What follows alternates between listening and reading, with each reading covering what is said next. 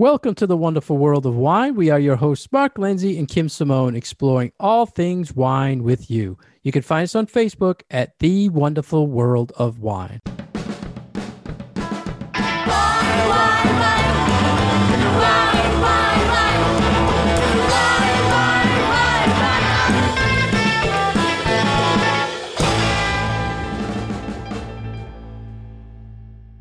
Hello again, everybody, and thank you for joining us again today on WFPR.FM. We are Kim and Mark. How are you today, Kim? I'm doing great, Mark. How about yourself? Everything is great. Excited to talk more wine with you, and hopefully, our listeners uh, will get something out of this, Kim. We always pick some interesting things, I think. And, yeah. And, uh, to, Today we have an article that was in Wine Enthusiast magazine. It was about what does crunchy mean in wine? The word crunchy. First, I have to say that it's not a very typical thing I think we say mm-hmm. or use. So to me, I thought it was about crunchy would mean texture in a wine or the, mm-hmm. the mouthfeel of a wine. What was your interpretation of crunchy in a wine? I've actually found this to be a fascinating article because I've been thinking a lot about how different generations of wine folks talk about wine. And there is all this sort of new terminology that, I mean, as much as I hate to say it, I am not a young wine person anymore. haven't been for a while, but there's a whole new vocabulary of wine acceptable terms that the newer generation of wine professionals is using. And this word struck me as falling into that category. So there are a lot of these terms that I would never have used and that I would not use just because I don't know the appropriate way to use them, but I can understand what crunchy means. It would never have occurred to me to have to use it or to make it up, but it kind of makes sense. So I like that it, it's a like almost like a visceral feeling, but also like way that acid hits your palate in the way that when you eat pomegranate seeds, your mouth reacts. And that's like the best way that I can describe it. So, like when you take a handful of pomegranate arils and you eat them, they are, on the one hand, physically crunchy because the seeds are in there and you kind of got to crunch down on them.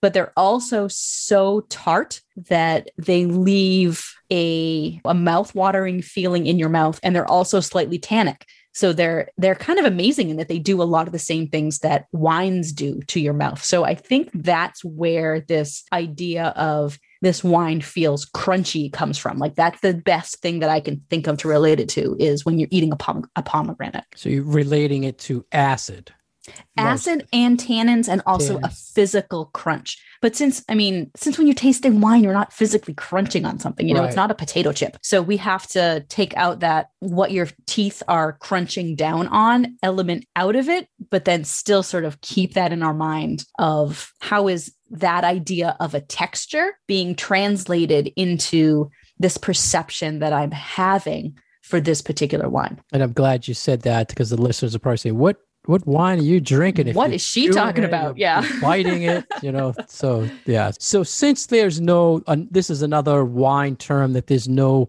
formal definition. You say it's maybe a younger generation or a new wine reviewers type of thing happening. Is this bad, do you feel, for oh, wine, no. or you think it's exciting because it's something new we get to talk about? Oh, no, I don't think it's bad at all. I actually think that wine is one of those areas where we kind of desperately need this. You know, we need the Always younger generation to be in honestly informing us older folks of newer ways of thinking about things. Right. right so I right. have no problem with these newer terminologies coming into play. And a lot of them I feel like are actually very timely and very necessary. So, you know, my little tangent on it is some of the language that we use to describe wine is kind of outdated and not perfectly acceptable in all circles these days, whether it be that, you know, just that it's old fashioned or that it's slightly sexist, because we have a lot of those wine terms, like even just describing certain wines as feminine versus masculine. Like a lot of those terms really aren't acceptable anymore. And they might have been 20, 30, 40 years ago, but they're really not. And there's a lot of those things that as times change and as populations change and as the way that we talk about things change,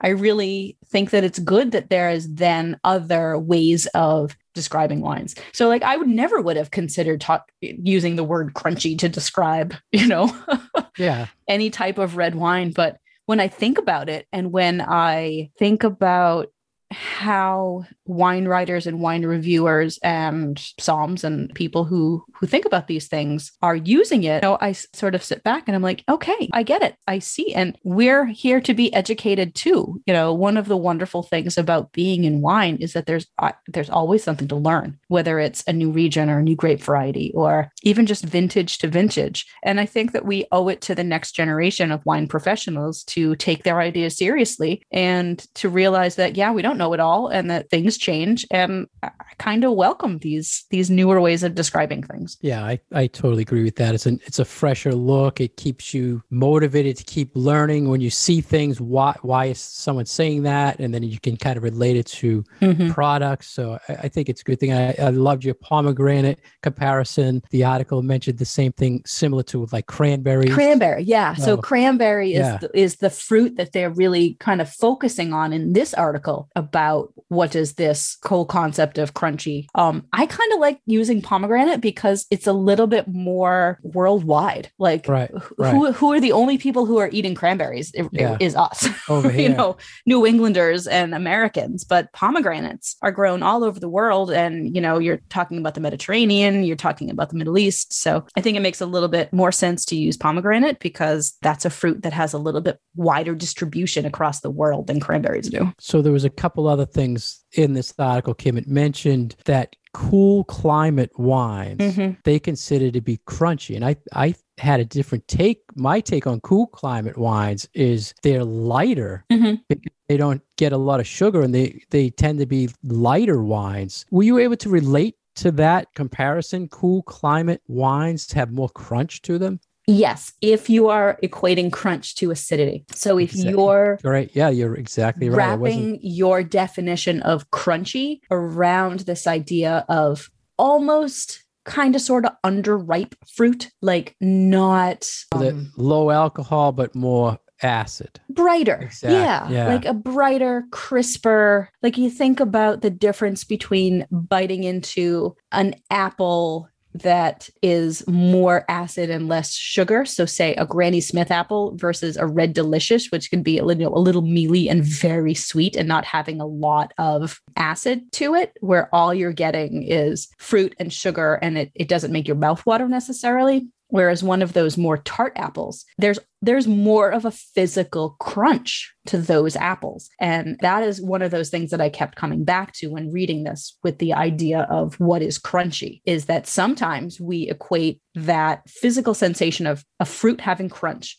with lower sugar and higher acid. So underripe fruit really does sort of fit that bill for anything. Like Yeah. think about blueberries. You know, you go blueberry picking and if you get one of those that's kind of half purple and half green and you bite into it, and it still has that toothsome texture to it. It still has a crunch and that comes along with the acid. So we spend so much time equating flavors and aromas in wine with different fruits that it's not just the flavor, it's not just the aroma, it's also the physical presence in your mouth of how that fruit feels to eat and an, an acid and sugar and how ripe or underripe that fruit is, I think really comes into play. What about that new oak? The use of new oak in a wine removes crunch from a wine. What was your, your take on that? I mean, I kind of feel like that buttery nature of new oak can wipe anything out of a wine, which is why it needs to be used judiciously. So, like, So would you there's relate? so many white grapes that you just can't age in an oak barrel with new oak because they will just turn into Chateau 2 by 4 what about with a, an oaked red? You are, are you comparing saying that if a wine has new oak, it's not smooth, so a crunchy wine is Hmm. something that's not smooth? Is, would you relate it to that for a texture? I'm I'm having a little bit of a harder time with the crunchiness for Oaked wines that have oak on them, honestly. Yeah. Like I get the whole Pinot Noir thing. I get having like a crunchy Garnacha or a Grenache, you know, Grenache from the south of France or Garnacha from Spain. And it works for me for whites, but I don't know. The oak thing is a little more difficult for me to wrap my head around. What is the meaning of a crunchy wine when it comes to an oaked red? That's funny because I, can relate it more. Does that make more sense to you? Oh, I mean, I'm the opposite. I can relate Okay. it more to a crunch in a red wine than a white wine. So, like, what type of red wine? Do you have a quintessential red in mind that you Just would? something that's a big, heavy tannic oaked red. If but you wouldn't that be compare that to not it's more to me it's more texture more body so i could say that's more crunchy than say a wine that's no oak you know lighter like a pinot noir that's just light to Mhm. me that wouldn't be crunchy compared to a heavily oaked cab And see, I would describe them the complete opposite way. And this is Because one of of the acid. caveats of new terms for describing wines yeah is that they haven't been around long enough for people to sort of suss out Yeah. what is the universal definition of this experience. I You know, we, we all kind of know anyone who tastes wines for a living knows what bright means or they know what velvety means or they know what oh any of the other you know terms that have been around for a really long time. Because we have a say universal but we have a shared vocabulary right right and then when you add new vocabulary to that dictionary, sometimes it takes a little while for us to understand what that definition is. And so for something new, like it's going to be trouble though, crunchy. Yeah. though, because the first time we see it in a review, right, which I've not seen it in a review yet, for someone to say this, first time we see it, we're going to have to taste that wine, Right. and then because you're going to have a different interpretation Right, of that word exactly. than I so am. someone Yeah. this is one of those things that should have been in the show we did about misused terms because why would you use it if there's no formal definition i understand the whole trend it's good to come up with these new things and new looks at things but if there's no overall understanding of it you know i I don't I don't I mean, think even that should even be, you I don't think I, that should be but- a barrier for for inventing. I mean, language changes all the time. yeah.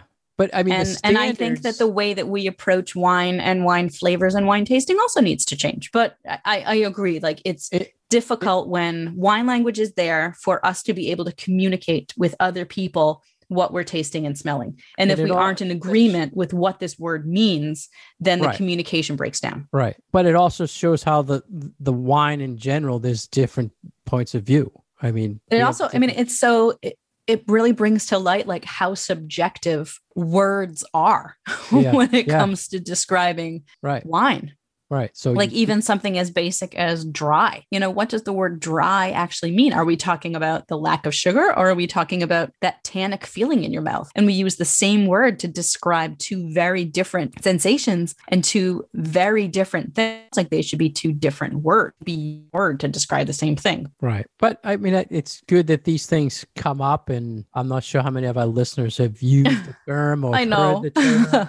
or we've confused everybody. We confused ourselves, and but I, I like that we see things differently, and I think it brings to light the whole thing about wine is people see things differently, and there's people Mhm. seeing things in a different way, and it comes up with these terms, and then it gives us something to talk about, uh, and it never ends. It gives us something to talk and learn and taste to try to learn. So it's just it's there's always so much. And I think it's good too because a subject like wine sometimes feels and seems so staid and so written in stone and so like surrounded by ritual and service and tradition and history and all those things. But to know that there are always changes going on, you know, it's like language. Like we think that language is how it is and you learn it in grammar school and these are the rules but it's not necessarily because language always changes and and wine does too and it makes sense that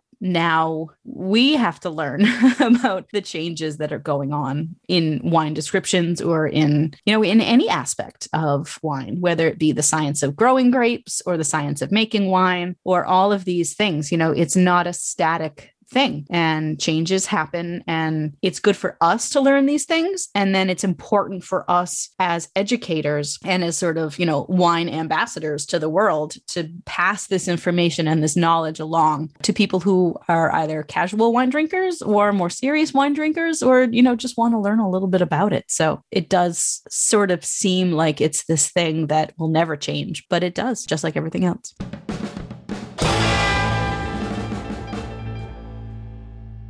You're listening to The Wonderful World of Wine, and we are your hosts, Kim and Mark. You can find us on Facebook at The Wonderful World of Wine, and you can find more information about Mark on his website, franklinliquors.com, and more information about myself at vinitaswineworks.com. Welcome back to The Wonderful World of Wine. And as we move into warmer summer temperatures and the warmer summer months, a topic of conversation that we always love to bring up is our favorite summer wine cocktail, which is sangria. And I don't think people really view sangria as a cocktail, do they, Mark? No. And I think this article brought up a good subject because a lot of people want to find out what wine to use to make Yep. sangria. you This know? is So this. After getting a recipe for sangria, this is my most asked question about sangria. What wine should I use for my sangria? Best red wines. This article, folks. Right. So we're talking about Reds. red We're wine sangria. Do reds here. today. So this was an article from Pioneer Woman, and she has been around for a very, very long time. So she does a lot of recipes. She's got cookbooks. She's got cooking shows. But I thought that this article was really spot on, and not just because she wrote, you know, a lot of things that I agree with, but because her focus on what wines to choose were really on Spanish wines, which, yes, that's very traditional because sangria is traditionally Spanish. But I also think that there are so many wines that you can use from Spain that make really fantastic sangrias. That's not to say that there aren't wines from other parts of the world that will work really well, but I think there is just this plethora of fruity, young, not really oaky, very easy to drink, very approachable, full of flavor red wines from Spain that are great to drink on their own, but are also really fabulous for making into sangria. Yeah, so three out of the five are really Spanish grapes, and Mhm. they're, they're Spanish grapes that can also be grown in other parts of the world. You know, Italy grows Spanish grapes, and California grows Spanish grapes. So basically, I you want to confirm with you, Kim, sangria is the wine, fruit, some sort of liquor, the, and, and a sweetener Right. and fruits. Right, so and more fruit. yeah, more fruits. And, and lately, I've seen a trend where it went for a while. Everyone was making it; they wanted to know what wine, and then they were just getting, you know, the basic sangria wine, make it easy, right? But now I think people there's because of more articles like this out there. People want to know, want to make it themselves. They want to get away from Mhm. the the sangria wine or the big jug wine, and they want to go more traditional route. So Yep. uh, the first wine they suggested, red wine, was Tempranillo. Right. And this is, I mean, Tempranillo is the classic powerhouse red out of Spain. It is Spain's most grown red grape variety, and it's responsible for most of the sort of prestigious. Higher level, age worthy Spanish reds from the regions that we as Americans are probably the most familiar with out of Spain. So you're talking Rioja is made with a predominant uh, Tempranillo blend. And there are other places like Ribera del Duero that is also most, if not all, Tempranillo, and some other places that this is the red grape to use. It is age worthy. You can make it without oak, with oak. It responds really well to really hot climates that don't necessarily get a lot of water. It kind of doesn't care what soil it's in. Like it's a very adaptable, really great grape variety. And what's nice about using it for sangria is that there are a lot of versions out there that are not that oaky, age worthy version of the grape. So you get some really nice, like light, fruity ones, not a lot of oak, doesn't really cost a whole lot of money. Like you can get some really good Tempranillo Yeah, to either drink value. on its own or to make in sangria for like nine dollars. Yeah, like there's yeah, some really good stuff out there. Or less, or and less. Like you said, the key to me with this, like you said, is the unoaked version. They can Exactly. be very aromatic, very nice berry fruit. That's just perfect for Mhm. sangria. And uh, if you've not found an unoaked version of Tempranillo, you have to seek it out to try uh, with sangria for sure. So, a good rule of thumb that I have for our listeners for trying to find a Tempranillo that does not have oak on it, um, there are certain words that have legal meaning in Spain and in Italy that don't necessarily in the US. So, if you see on a bottle of Spanish wine that it says Reserva or Grand Reserva, that means that that wine has aged in oak for a certain amount of time because that is what the law requires in order for them to put that on the label. But if you don't see one of those words, if you just see the word, say, cosecha on it, that just means that it is vintage wine, it is released when it's young, and most likely if it has any oak on it, it's just a very small amount, and you're not necessarily going to get a lot of that oaky flavor in the wine. So that would be the perfect kind of wine to use for sangria. So this is one of those times where I tell people to actually look at the price tag. Yeah. So you don't want to spend a lot of money on these wines. And I, I think that that's like that's a godsend because you know do you really want to be spending $20 on a wine that you're going to need two bottles of in order to make like a full batch of sangria because everybody's coming over for the 4th of July no like yeah. really want to have that $9 bottle of wine yeah so at, you know if you can vintage. find those bottles of Tempranillo that don't say anything about their aging on it those are the ones you want to go with for making sangria yeah and the vintage too the fresher oh, the yeah. better fresher the better. That's they a also- great that's a really great point, Mark. So you know, you want something that I mean, we're recording this in 2021. So you know, you want something that is 2019. You're not going to really see the 2020s yet. But 2018, 2019 are probably the oldest that you want to go for. Yeah, fresh. Yeah, that's fruit. a really good point. Fresh, fresh fruit. Absolutely. Next, they mentioned Grenache, which is also yep. Grenache from from Spain. Mm, right. This is actually my go-to for sangria, even though my husband hates the grape variety. He doesn't know what you know won't know won't and, hurt him if it's mixed uh, with a lot of other things for sangria. and it's pretty safe too because most of the time it's there's not much oak aging to it right but i think it's a it's a good go-to and you can find it it's also italy from sardinia it's called Cannonau in sardinia but the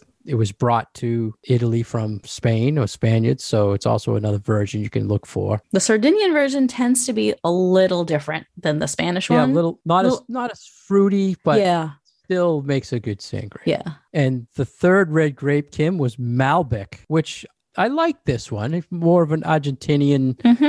uh, grape. To me, Malbec is kind of over the, the past few years. I, I'm not as happy with the fruit Malbecs I've been tasting, mm-hmm. but it tends to have a more of a blueberry profile to it, which I think brings out a lot in a sangria recipe. What's your take on Malbec? Yeah, I think it's a good idea. My issues with Malbec are sometimes you do get them oaky when you're not expecting to get an oaky one because yeah, yeah. you know for the spanish ones you can look at the label and sort of suss out like oh this is a reserva so i know that this has some oak so therefore i'm going to avoid it but for the argentinian ones you don't necessarily know from the label whether it has any oak aging yeah. so sometimes they'll put that information on the back label sometimes you can get it by googling it but i don't think that people want to go to that kind of trouble when you're in the store and you're looking right. for you know a bottle of wine to quickly pick up to make make a recipe with and so you know even with that. that. the price point can be difficult too some of the less expensive ones will have oak I, I, hesitate to say oak flavoring because that seems to me like you know you're pouring vanilla extract into something. But there are ways to get an oaky flavor into a red wine without necessarily aging that wine in a barrel. So you can kind of bring the barrel to the wine instead of bring the wine to the barrel or you can do like an oak chip sort of regimen. So there are ways to get an oaky flavor in a less expensive red wine. And it is sometimes hard to tell from regions that don't necessarily have all of the really really strict rules like a lot of european countries have. So that would kind of be my only caveat with the Malbecs. Also, yeah. Malbec tends to be pretty high in alcohol. Like I, th- I think this is, you know, it can be a positive for the wine, but can also be a negative because you're also adding probably brandy to your recipe for sangria. All of my recipes call for brandy. And if you have a 15% alcohol wine that you're then adding brandy to, you have higher alcohol maybe than you're expecting in a, you know, summertime cocktail. So I would just caution people to pay attention to the alcohol level of the wine that they're using because sometimes you can really be taken by surprise by Malbec. And I've been taken by surprise on numerous occasions by Malbec. Well, you and, could you can be safe with Malbec that's like a box. A lot of the box versions. That's Malbec, a good point. Yeah, that's uh, actually a really good um, recommendation. So next, Kim, they they mentioned a grape that a lot of people probably not familiar with is Monastrell, and uh, to me, this this wine is more earthiness than mm-hmm. I like in my sangria. What what do you think of the grape? I think that wine? there are instances where Monastrell can be a little bit more neutral but I agree with you that it's not a profile that highlights the fruit. It's more, it highlights kind of the some of the other secondary flavors. So yeah, like an earthiness, Sometimes there's a little like gaminess to it. It wouldn't be my first choice for sangria. Maybe it's the more traditional. What you when you've been in Spain, correct? Have you gone to spain I've not been to Spain. I have studied going. Spanish wines extensively, but I have not I- been been to Spain. Oh, we so much. I was a week away. when we studied Spanish wine, they really don't even mention sangria, do they? Oh, Like- not at all. Yeah. So I'm No. wondering, is it like a joke in, in Spain? like No, I don't think it's a joke, but they- I, think I think it's I don't think day? it falls. I mean, the it uses wine as an ingredient, but I don't think it falls under the category of this is wine. I think it falls more under like cocktail. like you said, cocktail. Yeah. Yeah, I think you would probably see more of it di- in a discussion about, say, tapas or a discussion of restaurant food or restaurant culture, but not necessarily when you're talking about fine wine. Don't you think it's weird though? We've studied Spanish wine and just it, wa- it was one of those things that wasn't even mentioned. Yeah, I, think it's funny. is a little weird. Well, but also, I mean, Well, something to think about. yeah, it leads into all sorts of other things that Yeah. we don't need to talk about on the radio show. All right. So the last red wine they said that is best for sangria is Zinfandel. I This is my this is my go-to. Besides the Tempranillo and the Garnacha, if I had to choose a third grape variety for using in sangria, it would totally be Zinfandel. Zinfandel. Yeah, Yeah. it- I mean it's a good choice. It has a lot of different fruits going on. It's a it could be a jammy version. It could be Mhm. dried version. You're not concerned about alcohol with Zin. That would to be, I mean, kind of like with the Malbec, right? It's Yeah, the be same issue with Malbec because Zins can really get up there. You see some at 16, 16 and a half, 17% alcohol. That is, that's a big guy. Like that's a big bottle of wine. Yeah. but I, And s- love the jamminess of Zin. I love that it's full of like in Italian we call it frutto di bosco, so the the fruits of the forest. You know those brambly forest fruits like blackberries and raspberries and blueberries and huckleberries and all those wonderful things. Like I love that Zinfandel has that flavor profile because I think that it opens up what you can do with it with a sangria. So, like my classic sangria recipe calls for cranberry juice as a juice component to it. But I also like to use pomegranate juice sometimes. And any of those flavors in Zinfandel highlight any of those fruity things that I throw in there. It's just, it's a really, really nice canvas to build a sangria off of. And I'm Can you tell I like Zinfandel? Yeah, like and I'm glad you mentioned the Italian because if you want a real value in Zinfandel, seek out Primitivo, which is Italian Zinfandel. Excellent suggestion. And they usually seven, eight, nine dollars a bottle, Mhm. and Less expensive, no oak. great fruit to it. Yep. Sometimes a little bit, you know, playing high on the alcohol because it's Yeah. so hot down there, but Right. great value for it. Yeah, and the nice thing about primitivos from Italy is that they're grown in the south. So they're grown in these warmer climates, which leads to riper grapes, which leads to these fuller, you know, more jammy berry fruit flavors, which you're building a cocktail off of the idea of fruitiness in a in your drink.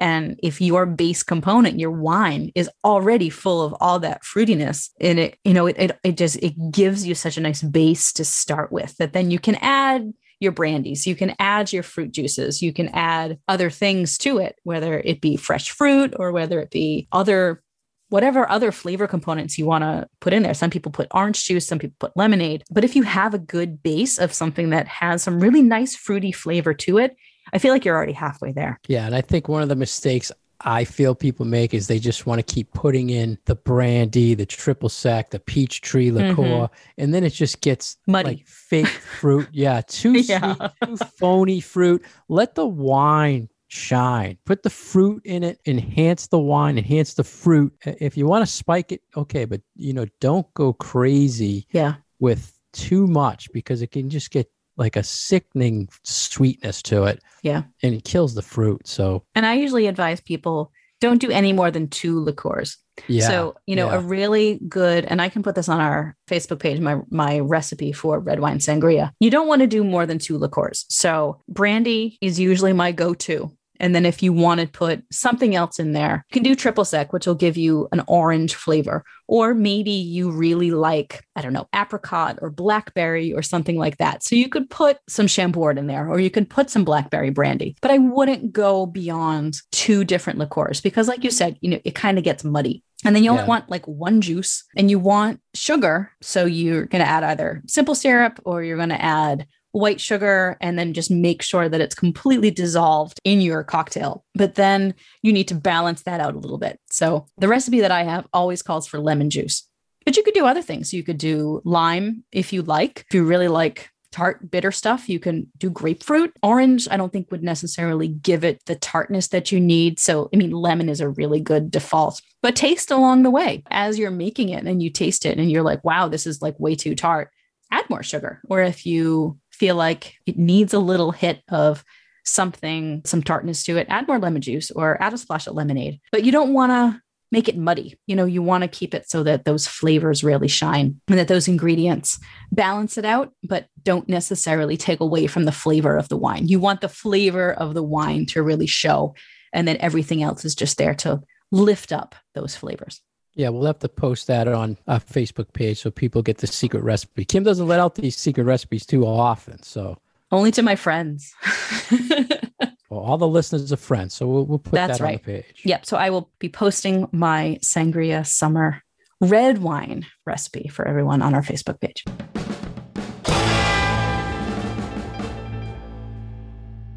Thank you for listening to The Wonderful World of Wine. We've been your hosts, Mark Lindsay and Kim Simone, exploring all things wine with you. You can find us on Facebook at The Wonderful World of Wine. You can find Kim's secret recipe there and other articles we post. And you can find our past episodes on SoundCloud and iTunes. Cheers.